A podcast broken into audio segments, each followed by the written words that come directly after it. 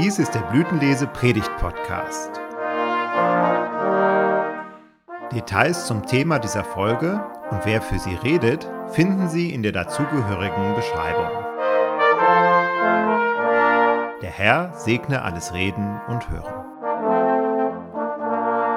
Stellen wir uns einmal vor, ein junger Mann, nennen wir ihn Peter, beschließt, in die Kirche zu gehen. Er war lange nicht in der Kirche. Als er das Gebäude betritt, bisschen schwierig, weil die Kirche nicht ganz vorne gelegen ist, sondern etwas zurück und er erst durch einen Gemeinderaum durch muss, wird er freundlich begrüßt. Das ist schön. Und er setzt sich erwartungsvoll in die Kirchenbank. Es gibt auch ein Gottesdienstblatt. Der Gottesdienst beginnt und Peter muss bemerken, dass er offensichtlich das falsche Lied aufgeschlagen hat. Da steht doch 327. Aber auf Seite 327 steht etwas, was nicht mit dem übereinstimmt, was die Leute da singen. Und jetzt stehen sie plötzlich auf. Peter hinterher, schon sitzen sie wieder. Peter hinterher.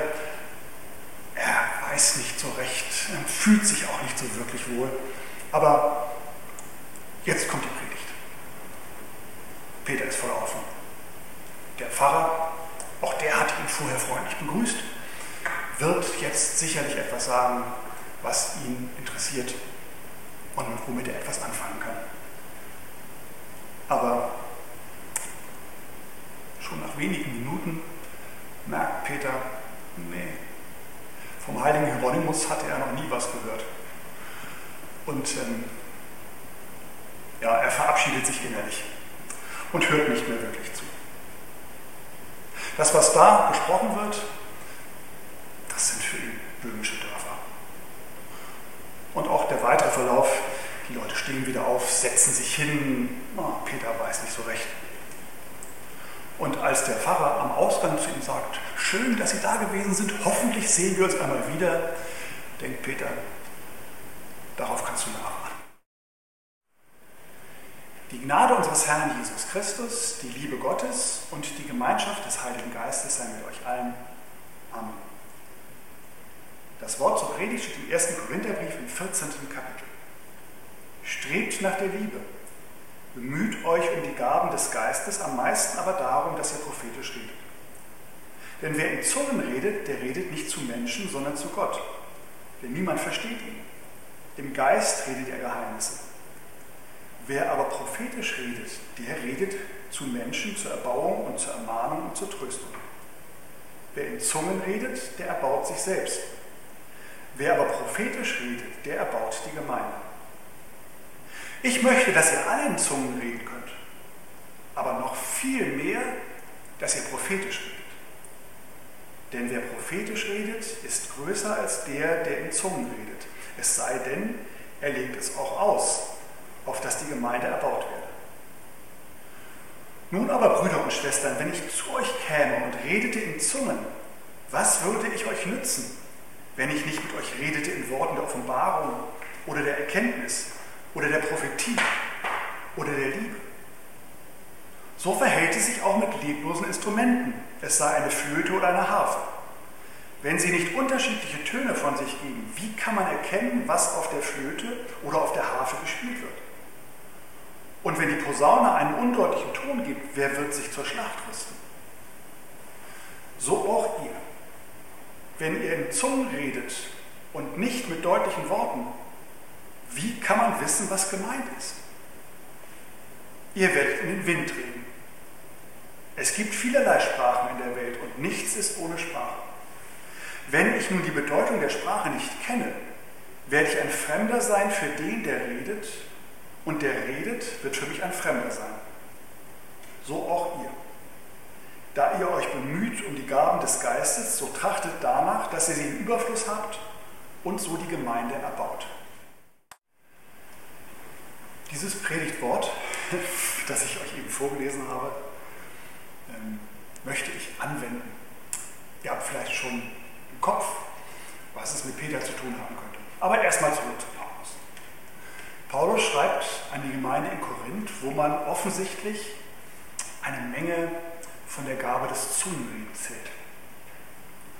Und Paulus beschäftigt sich nun damit, wofür die Gaben da sind, die Gott den Menschen in der Gemeinde gibt und auch was sie nützen. Wenn nun die ganze Gemeinde an einem Ort zusammenkäme und alle redeten in Zungen, wem würde das nützen? Ja, wem nützt das, wenn man in Zungen redet und was ist in Zungen reden? Also die Leute in Korinth fanden das offensichtlich eine tolle Sache, es zu können. Wenn es aber nur denen nützt, die es selbst tun und kein, das Wort dafür ist Selbstbefriedigung. Zungenreden. Also bei uns in der Kirche, wir haben ja keine Zungenrede. Wir reden Deutsch, naja, oder Griechisch oder Hebräisch. Ähm, Deutsch, ja, altes Deutsch mitunter. Und wenn jemand wie Peter in den Gottesdienst kommt und jetzt von Hieronymus hört oder Paul Gerhard von der Sündenhöhle singt und Halleluja sagt, was versteht ihr denn? Also wir reden ja von Gott und wir predigen von Gott, weil wir den Menschen eine Botschaft überbringen wollen, nämlich dass Jesus Christus für sie gestorben ist. Jetzt bin ich auch schon pastoral. Also wir wollen ihnen erzählen, dass es einen Gott gibt, der sie liebt, der sie befreit, mit dem sie ein neues Leben führen können, mit dem sie eine Zukunft haben, der sich nicht darum schert, was gewesen ist. Und die Frage ist, wie erzählen wir das? Ich habe überhaupt nichts gegen liturgische Gottesdienste. Mir selbst bringen die eine Menge. Der Punkt ist, dass ich als Pastor ja keine Gottesdienste für mich mache. Und als Missionar, als jemand, der in der Mission arbeitet, tue ich das nicht einmal in erster Linie für die, die gerade oder seit 200 Jahren zu unserer Kirche gehören, sondern es geht ja darum, neue Menschen zu erreichen. Und ich höre Paulus sagen, redet doch mal in normalem Deutsch. Macht eure Gottesdienste so, dass man sich darin schnell auskennen und wohlfühlen kann. Nee, ich meine gar nicht einfach und flach, sondern so, dass man sie mitmachen kann. Sucht nach Worten, bei denen diejenigen, die noch nicht glauben oder die, die zweifeln, das Gefühl haben, dass ihr sie wirklich ansprecht, dass ihr sie mit auf den Weg nehmen wollt. Also, um mit den Worten meines Freundes Martin zu sprechen, kein Beeindruckungsdeutsch. Nicht Worte, die zwar vollkommen richtig sind, aber deren Zusammenhang die Menschen im Augenblick nicht verstehen. Was Paulus will, ist, er sagt ja, Zungenrede gern für euch alleine, aber ich hätte gern, dass ihr prophetische Rede hättet. Und was ist prophetische Rede? Wenn ich im Gottesdienst jemanden vor mir sehe, zum ersten Mal, dann kann ich ihm prophetisch etwas sagen. Nämlich, dass, wenn er zum Glauben an Jesus Christus findet, dass er dann eine Zukunft hat. Ich kann ihm sagen, Gott will deine Freiheit. Ich kann ihm prophetisch sagen, dass er in Jesus Christus das ewige Leben haben wird. Ich kann ihm sagen, dass die Sakramente an ihm wirken werden. Und ich kann Paulus nur zustimmen. Ich würde gerne so sprechen. Ich würde gerne so Gottesdienste feiern, dass Menschen verstehen, was Gott ihnen zu bieten hat. Dass sie mitgerissen werden, nicht ausgegrenzt.